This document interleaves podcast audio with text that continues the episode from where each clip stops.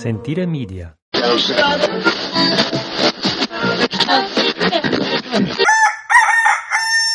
You are listening to the La Tavola Marche Radio Network.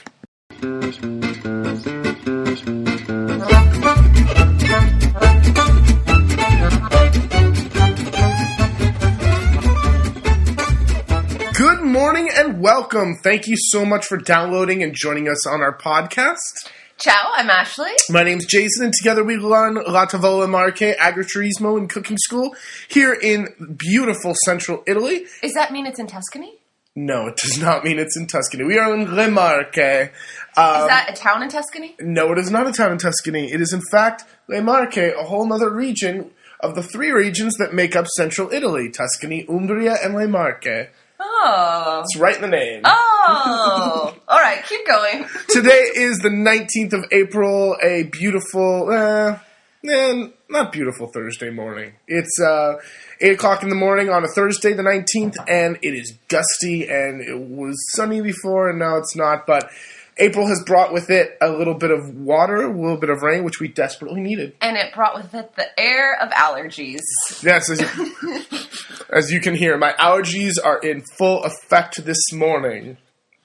So let's recap what we've been up to. Let's take it back to Easter. Let's take it back to take it all the way back. take it all the way back. Uh, Easter was great. We had a, a good number of people for Easter lunch. Not too many, not too few. Uh, everything went off A mix swimmingly. of friends and a mix of Italian guests. Um, everything went great. We made um, uh, let's see what was on my Easter menu. Some antipasta. I made two primos. I made a um, farro and uh, asparagus soup. And that farro soup is on our blog that Mm-hmm. Ashley put up. And then I made lasagna bianco with porcini. That's on the blog too. And then leg of lamb and salad and The leg of lamb was a huge hit. Of course, leg of lamb is delicious always. And we posted this on the blog before and on Facebook, but it was absolutely incredible to watch Zio Albi, uh, one of the Italians from Pesaro, in the middle of lunch. He just kept saying, "Oh, it is it, the scenery, the people, the food. It is so beautiful. It makes me want to sing." And he was just such a character. And all of a sudden, I was like, "So sing!"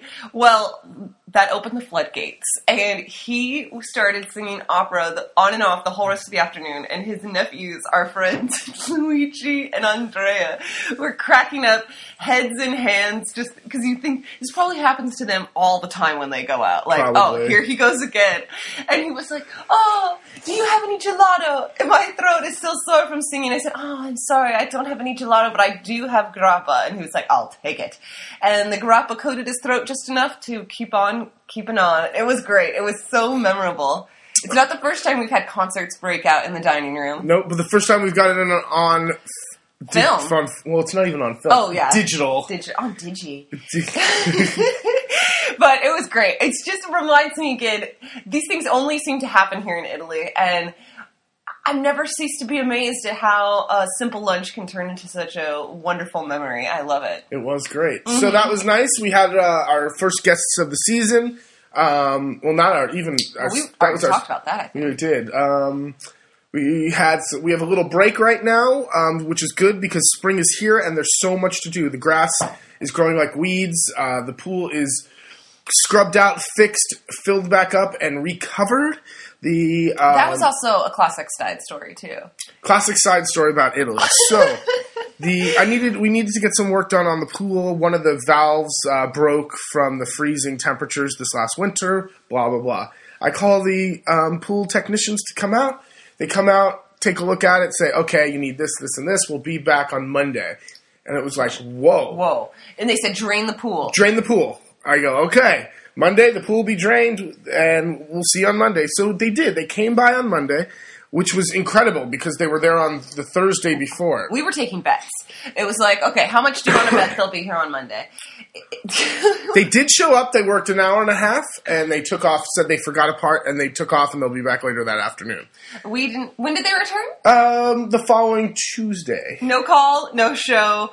Just we'll be back with the part, and Now- then and then just randomly in the middle of a rainstorm. So the one day, it's like, well, I, I we were bu- we got busy with Well, no, Easter. yeah, Easter. It you was know- Easter and cooking classes and blah blah blah. So I didn't really call them. I didn't really Well, also them. because you know if a holiday's coming up, Easter's on a Sunday, Easter Monday's taken off as well. So that means that the last half of the week, through the weekend into Tuesday, is a wash. anyway, uh, the the next when the Wednesday after Easter, right in the middle of the monsoon, here shows up the pool technicians and They Didn't knock on the door. didn't knock on the door, just walked, you know, past the kitchen on the way back to the pool. All at that moment, the sun comes out, the rain stops. They finish their work in about two or three hours and leave. Everything's fine, but. Just goes to show you the one day where it would be like, all right, well, no one's coming to work on anything outside here today. They show up and they fix it. But in typical Italian fashion, it just was dragged out much, much longer than it needed to be. And and just without a call or any idea of when they'd be coming back. It was like you get left hanging sometimes, and you think, just call me, just tell me. Just call me, pick back." up the phone and say, hey, Easter's coming. I have this to do. It's not a big deal. No one's going to be using the pool, obviously. It's, Yeah. it's April. Um, just give me a call. Let me know. A little heads up. And I'll be like, yeah, fine. I'll see you next week. I'll see you after Easter. Buona Well- Pasqua. And then speaking of water, there always something always happens with water at the beginning of the season for us to open the house or whatnot. And sure enough, we give some new guests a complimentary upgrade. Here's a much better apartment for you. It's nice and sunny, and you have a child. This is a much bigger apartment. We go to turn on the heat right before they arrive, Well, and go open the radiators. yeah, open the room. radiators, and water starts shooting out. Shooting out of the radiators, two of them. Oh, and not like clean, nice water. It was the rustiest. the rustiest, most disgusting water you've ever seen from the from the radiators that are 15 years old. And the guests are about to arrive in an hour, and it's like, oh my god! So you know, we we close the thing, we shut the radiators down, and turn on the space heaters, and thankfully they were really cool, and we're like, yeah, as long as it's warm, they don't care where the heat comes from. But I called the technician, the plumber out the next day. He shows up. I knew I was in, tr- in trouble when he showed up in a V-neck sweater, slacks, uh, a dress shirt, and nice shoes. Without any tool. no tools. And it, it was like, all right, I guess nothing's getting done today. he took one look at it, opened the valve, heard the water pouring out, and says, okay, you need new radiators. All right, my next question was, great, when? Oh, this week, this week, no problem. That was that was like last Tuesday or last Wednesday. yeah. Tuesday, said, no problem. Uh, I'll bring them by this week. It'll take me 15, 20 minutes each to change them out. That's great. Today is Thursday, April 19th. We are over one week from when I talked to him before. No call, no, no, nothing. So, what is the classic line though when you say, "Ah, this plumber drives me crazy"? We won't use his name. We won't use the, yeah, Uh, who it he drives me crazy. I need to find a new plumber. What is um, everyone's response? Well, that's who's always worked on the house. Yeah, we know he's crazy, We know he's crazy. we know he's a terrible, per, terrible at his job, but but he he knows the house. he knows the house, so it's like no. So today I'm going to find my first time. I'm going to get kind of upset on the phone and just tell him whether you've ordered your radi- the radiators or not. I do not care. You can take them and shove them. Oh, Well, you know what? Felicity Che, that I don't, I don't know. I'm gonna have to try to do it tactfully because this Well, you also- person does live in our town. That's part of the balance of living in a small town with 2,000 people. That You the can't- plumber might not be great, but that's part of why you stick with him because he's one of one. No, there's other. I know other pl- plumbers, but in Piobico. No, uh, next town over. But Mm-hmm. it's you're right. Now you're making waves, and I don't know. It's a very delicate balance. We're strangers. because we're, we're it's not that it's just him. It's his daughter works at the Conad that we really and she's great. Uh, his niece, you know, the, his grandfather is the one who saved my life in the car. Yep. I mean, it's And- a web of people. It's more like there's a one or two degrees of separation with everyone. So if you tell the plumber to go screw himself, y- y- that has rippling effects throughout the community. So you got to be careful who you flip the bird to. yes, thankfully no one is here, and we don't need the heat in that room. Mm-hmm. And it's coming to the time when I'm going to shut the whole heating system down. But still. But still, it could have been freezing out, and we could have had people that were very, very cold. So Moving right along. Yes, moving right along to the springtime weather. Spring is happening, and we've had. We wanted to talk about some fails because even after living in Italy almost five years now, we still have times when things don't work out, and we wanted to talk about two of them. One is the something that in the garden, and the other is uh, we went on a little trip, which we'll talk about here pretty soon. But So um, as, as much as we celebrate our successes of having beautiful produce or what a green thumb Jason has discovered, uh, we thought it was very important to talk about, like he said, these epic fails. So recently, Jason went to um, start his seeds. Um, yeah, we started seeds for everything from um, p- um, pumpkins and, and watermelons down to lettuces and uh, no radishes go in the ground. Lettuces, uh, melons. Um, s- I started, to, you know, the list goes on. Oh, tons of herbs and Tons of herbs. there's- and there's- we we were feeling really good about it because we got to jump on the season, and we thought, all right, we had some really nice, warm, warm weather, and it felt like, all right, we're ahead of the game.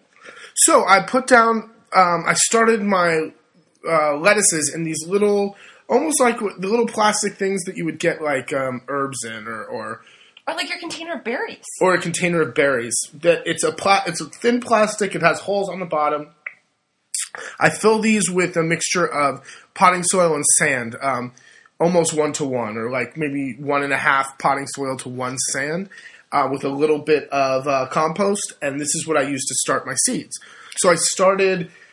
I don't know, four or five different types of lettuce, and you start. You just kind of sprinkle them in there, sprinkle a little of the the earth over the top, and just keep them moist in a inside the house until they sprout.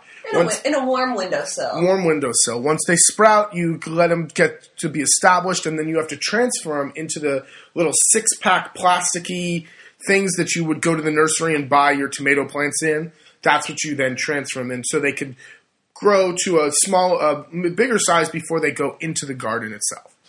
So I must have made two or two hundred. Sure. 200 of these little. Uh, I, I started the seeds and then put them into these six packs, and I did about I don't know four different types of lettuce, about 200 plants in all. And it's really painstaking because you have to be very careful and lift this tiny, tiny little little um, seedling out of the the plastic bit, and the roots sometimes are tangled up with other roots of the of another little seedling that started right next to it. And um, Carolyn actually suggested too sometimes to use like a spoon just to delicately separate. I mean, it is a very delicate job, uh, it is, and um, painstaking. painstaking. So it's not it's not difficult. It's just laborious. So um, I get them all done. I water them real good, and um, the next day or something, it was sunny out. So I decided to stick them in the stick them in the sun to get some sun. Well, I cooked them all. Literally, just burned them all. Um, so you're looking at, and within three days they were all dead. So uh, uh, I asked Carolyn what I did, and she thinks I burned them because they they should have taken. They should have taken with the uh, it's the same soil, and I'm not ripping. I'm not taking the root totally completely out of the soil. There's still some earth connected to the root when I'm transferring it. I thought it was your sausage fingers strangled the roots. No, no, no. I burned them. So lesson learned, man. Half a day and lesson learned. So what did she say? You just You start have over. To, you have to start over. So I've started over again, and they sprouted. And um, Next time you cover next time you cover them with this, they call it telo umbragante. I think umbra, umbragante. It's this this this um, Mesh. mesh like stuff that you put over them, so some sun gets through, but it's not enough sun to kill the delicate plants. It's like a dark green kind of meshy mesh. stuff, and about you know a third or a half of the light gets passed through, and it's enough to keep give them uh, heat and a little jump start on photosynthesis, but not enough to to cook them. So there you go. Lesson learned. Never again will the baby seedlings go into the light, into the full day sun. Um, so that was one thing we learned in the garden. The second thing is when we took a trip to Modena to buy um, ba- traditional balsamic, and we'll talk about that here in a little bit. But um, Ashley, you tell this one because you did all the research. Well, I did of research. oh, all right, we're going up for a night. Let's get a um, let me write down some great restaurants and we'll go on a fun drive up instead of just go- hitting the coast and taking the autostrada from Fano to Bologna to Modena. Let's go the back route. And instead of the three hour direct drive or two and a half hour kind of direct drive, let's give ourselves the whole day to get there. And so I found this great road, and it was like, all right, let me find some. And it was even called like the Meat Corridor or something, S12, I had read. So it was like, let us get to that area, but in time for lunch, and we'll eat well. Well, sure enough, we make it to the road, and it's up in like the Apennines. Northern, right under like Bologna and Modena. Uh huh. And everything was closed. It's a ski town. So we hit their shoulder season, and it was like not even. there were crickets. Like we passed through some towns where it was like there are no cars here. There's what is no going one, on? No one. And so we finally found we were starting to get starving. And in Italy, the big important thing with lunch is you have a window to eat it in.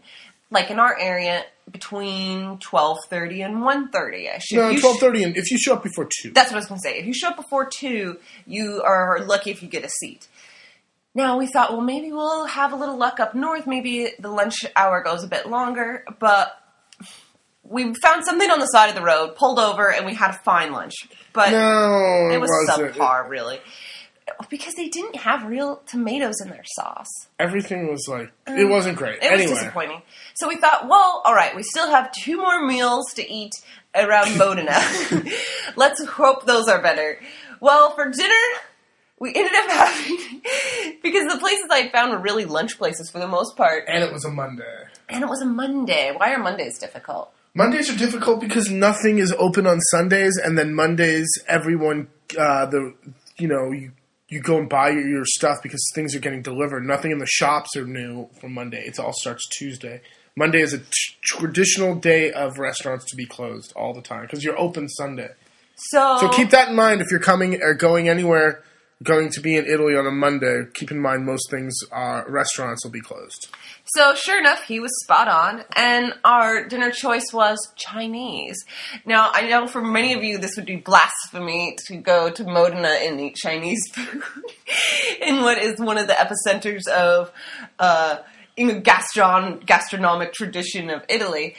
However, since there's no Chinese in our area, it was slightly awesome. It was actually not bad Chinese food. it was really pretty freaking good. So Then the next day, the the, next day, again, fail. We I had two lunch places to check out, and one was in town called in Modena called Giusti, and it was some famous kind of osteria, salumeria that you would go and have just really rustic lunch. Well, they were booked out for a whole group, so not able to go there. Oh, no worries, Jason. Um, outside of Bologna on this tiny road, there's a place called Amerigo, and uh, I, I read great things about that. Let's check this out. And he's like, all right, let's go for a drive and find it.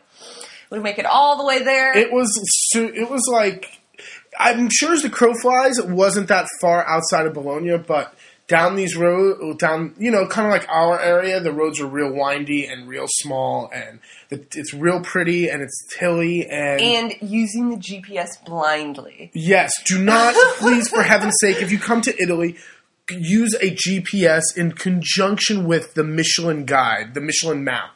Because the GPS will not take you on the best road, it's going to take you on the fastest road or the most Or direct road. most effed up road. So, for we weren't nervous. We don't get freaked out. We live here, so when the road goes from paved to that um, crushed gravel, Gravel. it's like, all right, well, this is the central Italy, and that's what happens. But when we first moved, we got panicky. We thought, oh my god, Yeah. where do these roads lead? so don't trust the GPS. Sorry, go ahead. So we follow the GPS up and down the windy roads, and it was gorgeous. I mean, it was one hell of a drive to pull in to this cute, tiny little town. Find the restaurant. It looks just quintessentially perfect, straight out of a film. I was like, "This is going to be amazing," and it was closed. it was like, "Oh my god!" So we had had Chinese food the night before. I didn't want to eat too much breakfast, even though it was a good breakfast at the hotel, but I was prepping for a big lunch. So this was a big blow, uh, honestly. It, it was a crushing blow to the, my spirit of the trip for food.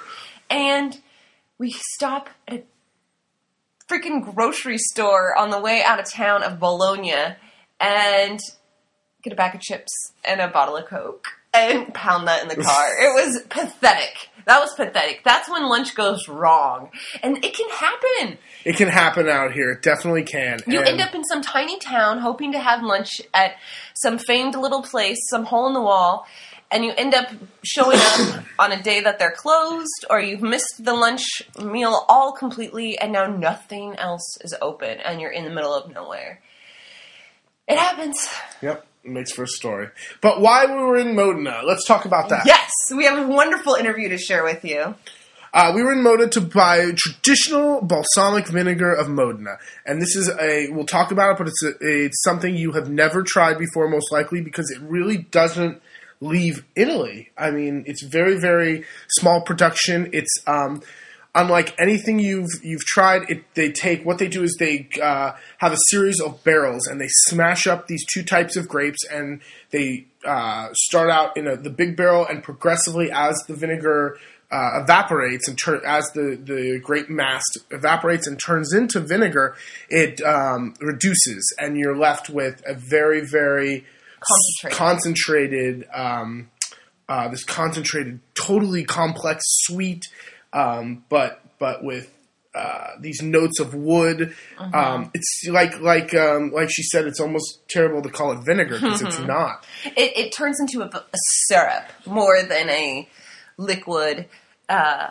dressing that you would be used to. Um, so if any of you, and it must be at least 12 years old before it can even be sold, and most of it is sold between 25 and 30 years old. So really, you're taking home a piece of this family's history because it's kept in their attic in what's called an acetaia. Um, and uh, it's interesting that wine is kept in the cellar, but the balsamico is kept in the attic or closer to God, they say. You stole my story. Okay, go ahead, no, story. you just told it. But it's true. I love that. That the vinegar's closer to God. Um, so we stopped by there and um, and asked Giovanna if it was possible to do a little interview. So uh, this is going to be it. Oh, please note it might be a little bit hard to hear the audio, and you'll hear about three quarters in uh, some background noise, which is the Train passing? train passing. but please check it out. If you think you've had real balsamic before, you have not. I can probably guarantee you. And um, please, you will put the um, link and a picture of the bottle up on uh, the blog along with the um, this podcast, so everyone can check it out because it's really, truly, truly something so special. It is. Now, without further ado, Giovanna. Enjoy the pod, enjoy the interview. Hello. Oh, today we are joined by Giovanna, and we are in Modena in her home. The what is well, I'll let you talk. A home where you make a place where you make aceto balsamico, and we're in Modena to buy um, real balsamico vero. In uh, what is the why is it in your home and not in a factory? So you must be not surprised to be in a private home uh, to find finding the real one, called tradizionale. This has nothing to do with the industrial one that you find in the supermarket.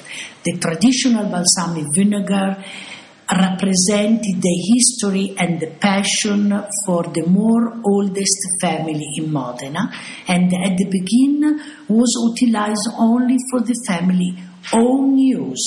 For example, uh, 80, 50, 60 years ago, nobody took to sell the traditional balsamic vinegar of the, for the family and only to utilize it in a special occasion uh, on uh, uh, the best meat, uh, fish fillet, uh, on uh, strawberries, ice cream, very special because it's a very, very special product. And when you taste it, uh, is uh, a point of no return for your palate because uh, uh, really uh, this long aging in a different kind uh, of wood in different barrels uh, that represented many many generations uh, is a very special product And under the roof of the more oldest houses and family of Modena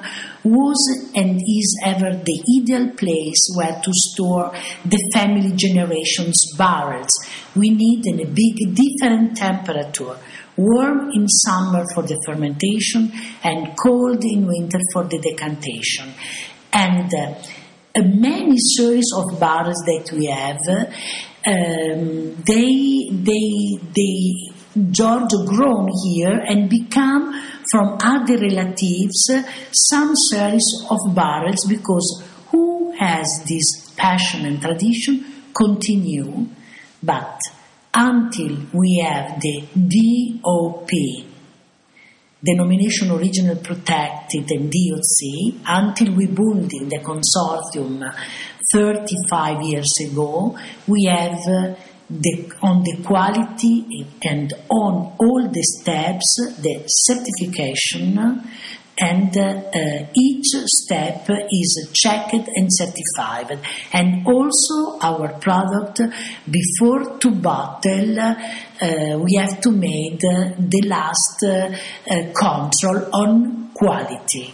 This is uh, on the control really unique in the world, but it's possible to produce only in a very small production because uh, you have to think that we have to wait at least 12 years before certified, before to bottle the youngest one, and over 25 for the oldest one. So that's very important. You cannot sell any of your vinegar before it is at least 12 years Yes. old. And, And- how old is your oldest barrel? Yes. We have also 120, 130 years old uh, barrels, but doesn't mean that in size we have we have we can have a little mother.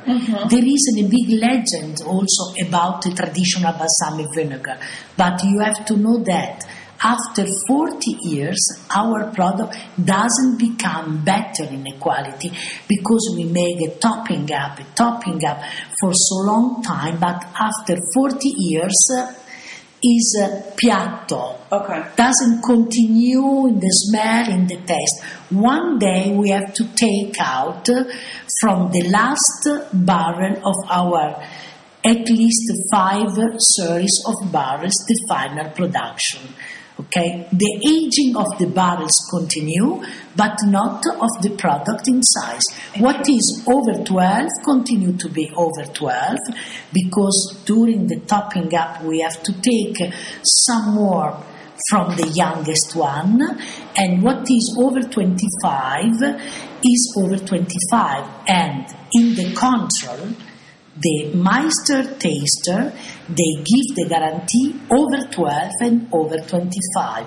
Our bottle are with this uh, 100 milliliter Giugiaro uh, bottle with yellow white cap at least 12, gold cap at least 25. We have also in 35 years, but we cannot put the aging. Is the score that we obtain that made the difference, but uh, is uh, quite a pity to call uh, vinegar. Yes. But uh, this acidity save our product forever, doesn't change and remain ever so strong, so nice in the barrels. Now, um, vinegar, the, the real traditional balsamic aceto, must be in a special bottle. Yes. Can you tell us a lot about the unique yes, bottle? yes. When we built in the consortium, uh, all the group of traditional balsamic vinegar producer, we asked to an important and famous uh, stylist design in Italy. His name is Giorgetto Giugiaro. He designed cars like uh, Ferrari, Alfa Romeo. The last uh, train, Freccia Rossa, uh-huh. Speed is in a Giugiaro design, and he loved very much our product, and he designed this. Uh, very nice bottle that has this uh, round form like uh, um, like a, a barrel and uh, at the end this uh, so uh, modern uh, uh, piece of, uh, of glass and is uh, very nice, 100 milliliter. For all the traditional balsamic vinegar producer is the unique bottle shapes where you can bottle the traditional balsamic vinegar. It's like a visual seal. Yes. If you see that bottle, Yes, you know uh, it yes. is proper. And how many families are left today with homes just like this, where we, they are we making are 60 producers. 60 Yeah. in all Oh, of Italy. yes. And, and Modena. Yes, because Only it- here? Yes, because it's possible to uh, produce to make this uh, product only in Provincia di Modena, only in Modena, out of Modena. Uh, Bologna, Parma, Milano, and only with these two kinds of grapes white Trebbiano grapes and red Lambrusco grapes Oh, okay. certified from uh, uh, countryside Vigne, and uh, on Vigne we have the first DOP control to the last before to bottle. So if you do not find the aceto in these bottles, it is not. It's not the real one. It's not the traditional. It's not made in this uh, artisanal system, and uh, uh, is is not so genuine, poor, fantastic. But uh, the production is very limited because we are 60 producer and last year we didn't bottle 90,000 of these uh, unique bottle shapes. Wow. You can understand why, because if you have to wait at least 12 years before to bottle the first production is in a long time, is uh, impossible to have an industrial mentality. And uh, this is also the reason why the most part of the traditional balsamic vinegar producer, they come from uh, in a very old family that they started like here uh, by Giorgio Acetaia uh, with uh, his uh, grandmother Maria over 120 years ago. Wow, incredible. What is your favorite way to enjoy balsamic? The traditional, the traditional ones. The tra- traditional balsamic, there are many ways. Uh, I think most people just think of balsamic as something you put on salad. But very nice salad. Absolutely. but what are some of the Exist also, we have many vegetable, like vegetarian people. They love because we have no, um, no, sorry, um, sulfite. sulfite? Uh, sulfite, sorry, because it's uh, uh, cooked juice grape, uh, aged in many barrels, so it's uh, perfect, very genuine.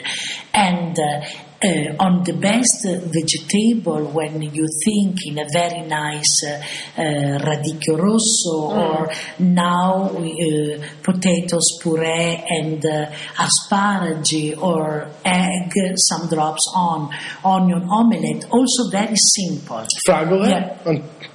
We made, uh, me and Carlotta, uh, three days ago. Giorgio was not at home, and we had uh, duck fillet, but um, we slice like like in a, a little fillet. Uh, uh, affumicato, Um, smoked. smoked duck fillet, some uh, uh, salad, some strawberries, olive oil extra virgin, salt, pepper, and traditional Delicious. balsamic. Delicious and uh, warm bread is very simple to utilize, like on Parmesan cheese, on risotto, but ever after cooking. Always after. Always. Always uh, after cooking. And this yeah. is more of like a syrup versus the A liquid. liquid dressing that Yes, most people are used to. So just a few drops So go few a drops way. or little more if Yes. you would like to enjoy.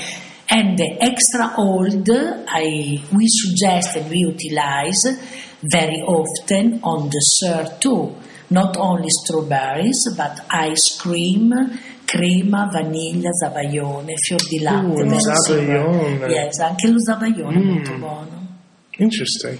Last thing, could you tell us a little bit about the barrels? Because there's a very special. These barrels are very special. Yes. Yes. We utilize for all the life our old family generations barrels or that we prepare over 12, the last that we prepare, uh, because we grown the production. And these barrels, they are so rich in size, in so many years of vinegar bacteria, mineral salt, and sugar crystals. Preparing a traditional balsamic vinegar, we need many series certified barrels, and the tradition says in a different kind of wood oak, chestnut, ash, cherry, mulberry, and juniper. Each would give different smell and different taste, but uh, we are also quite famous only for our unique kind of wood. Only in a juniper, only in a cherry, and uh, also only in oak. We won the first prize on in oak. This is uh, very rich and a little bit more tannin tannin rich, a little bitter, but very nice. When you taste it, you taste it all the flavor of the wood and of this so long time aging mm-hmm. in the barrels. And you have a series of barrels for each of your children that you. Yes. How, how does that tradition work? Because to me that is so beautiful. is. Uh, I came from Bologna and it was a surprise for me too. Bologna are 35 kilometers far from here and I didn't imagine that there couldn't exist so in a tradition. The tradition is uh, that in this family of traditional balsamic vinegar producer now, every time when a child come in the world, we started, we prepare for our children a new series of barrels, at least of five barrels, and one mother barrels with the cooked juice grape for the topping up, because we hope that our children will continue this tradition. And is not only an important gift, is uh, very important uh, because uh, it's a, a life philosophy that you have to work for a long time before to obtain only in a very small production. Because in a produ- in a series of five barrels after 12 or 25 years the final production is only in the last barrel and are from two until three liters that you can take out. So that's here. That's very important. So you start with how many liters and finish after twelve? Uh, with uh, 150 liters after 12 years, you don't obtain three liters ready production. That's two, three liters, but uh, the product is so so nice, so special that uh, uh, we, we think uh, it's very good to, to, wait so long time. The industrial balsamico is a cheap product. Yeah. Okay, let's talk it about to that. be cheap. Industrial is a total different product, uh, and sometimes they sell the name and mm-hmm. can be uh, produced everywhere with the name balsamico. This is very pity, but the balsamic industrial they have to put preservative they utilize coral caramel. Mm. I don't say it's a devil, it's an, a total different product yes. and is a very cheap product because they made in a very very short time but the customers sometimes when they come here, they say, "Oh, I buy the most expensive," and when they taste it our, they say, "Oh, it's incredible! Why uh, I have to pay? I have to pay so much money for the product." Uh, that is uh, real uh, with no aging and they have big silos sometimes no barrels is a total different product mm-hmm. but uh, the customers they don't know because of the traditional the real one exists only in a very small production but uh, i i suggest to pay attention before to pay money for any balsamico industrial. It has to be a cheap product, mm-hmm. to utilize in a quantity, in a, If someone writes you an email, could they buy your aceto and you send it to America? Yes, we, we ship all over the world. Excellent. If you're listening and you've never tried traditional, real balsamic vinegar of Modena, you must. You must try it. It is a totally different from anything you've ever tasted before in your entire life. And, the best way to do it well, I'm sorry. is to come. And you must come. If you are anywhere within Modena, uh, within a day's drive of Modena, Modena you must stop by. And um, you can find uh, Acetaia di Giorgio, uh, www.acetaia dot it, and we'll put the um, we'll put the link up there. Ah, grazie. Thank you so you. much. It was so lovely of you to sit down in your beautiful, beautiful Acetaia. Oh, This is actually, on a side note, on a personal side note, we have. This is our return visit here after six years ago, our first stop here for our honeymoon.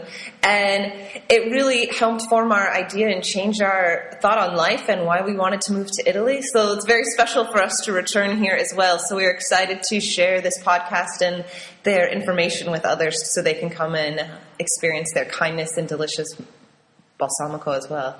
all right. Thank, Grazie. thank you so much. Grazie, thank you. It was really special being there. That was great. And I have to say, to kind of close my thoughts a little better, um, in discussing saying why this was such an important trip for us on our honeymoon when we met them, was that this gave us the glimpse, which really formed part of our business idea, of connecting people to Italy's artisans. And when you're welcome into their home, what a lasting effect that leaves on you. And look at this, six years later, and we're still have the same excitement of going there for the very first time and feel like we're we've become not part of their history, but we've taken part of, like you said, their history and family home with us. um, it's really incredible because these types of people will not be here.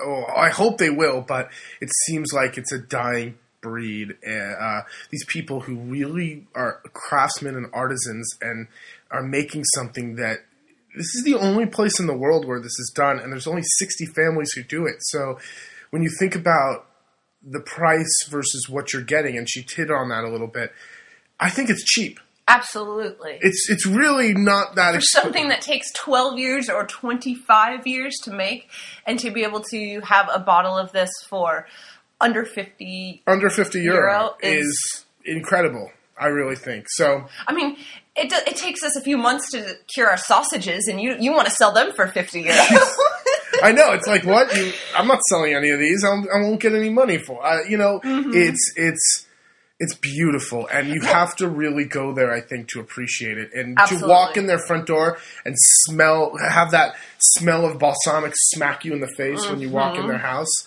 Um wonderful It well, is, it, it brings us to our word of the week let's do it all right it is only fitting aceto Aceto. I've heard this before. What is aceto? aceto is vinegar so acetaia is a vinegar maker a home of a vinegar maker Yep, and you'll see them as you drive through Modena. You'll see them all signs for Acetaia, Acetaia, Acetaia all over the place. But keep in mind, again, there's only 60 families who are allowed to produce this. And when we were driving through Modena, I must have seen 300 signs. So um, do a little research and um, And I'll make sure to post what the picture of the bottle looks like because that truly is the visual marker for you to say, oh, that is worth the hundred dollars I'm about to spend, or this is a knockoff and not worth thirty-five bucks. exactly. Well, um, so aceto. Ac- is there a way you would use aceto? Um, you use it all the time for cooking. yeah, I, um, vinegar. How do I use vinegar for Well, cooking? no, I mean uh, in a sentence. Um, ci sono tre tipi di aceto. eh, no- no? Sure, there are three types of vinegar. There are three types of vinegar: rosso, bianco, balsamico. Okay, great. I just was trying to make it a little more practical. You put me on the spot now. Sorry, God. Um, all right, so we what are we doing today?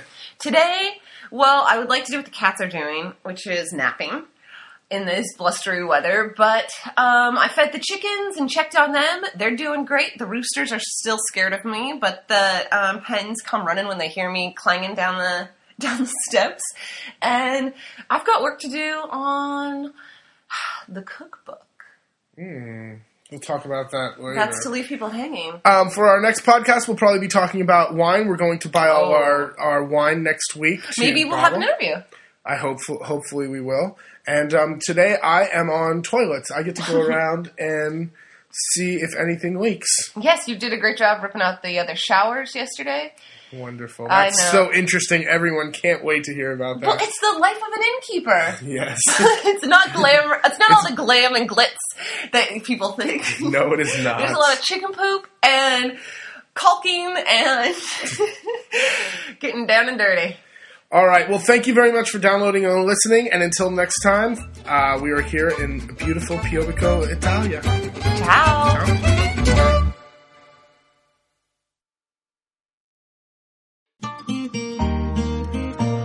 Sentire Media. Hey, podcast producers and show hosts. Do you want to join a podcast network that celebrates all things Italian? At Sentire Media, we understand the allure of Italy and its unique culture. Our devoted team of hosts and producers are all driven by their shared passion for Italy. And we work tirelessly to create the best lifestyle podcasts and content that will whisk you away to the very heart of Italy. With us, you can savor the mouth-watering flavors, get lost in the stories from the past, break down the cultural barriers, and truly immerse yourself in the vibrant traditions of this intoxicating country. If you have a great podcast idea or are already in production and would like to join Sentire Media, head over to sentiremedia.com. That's S-E-N T-I-R-E media.com and find out how to submit your show.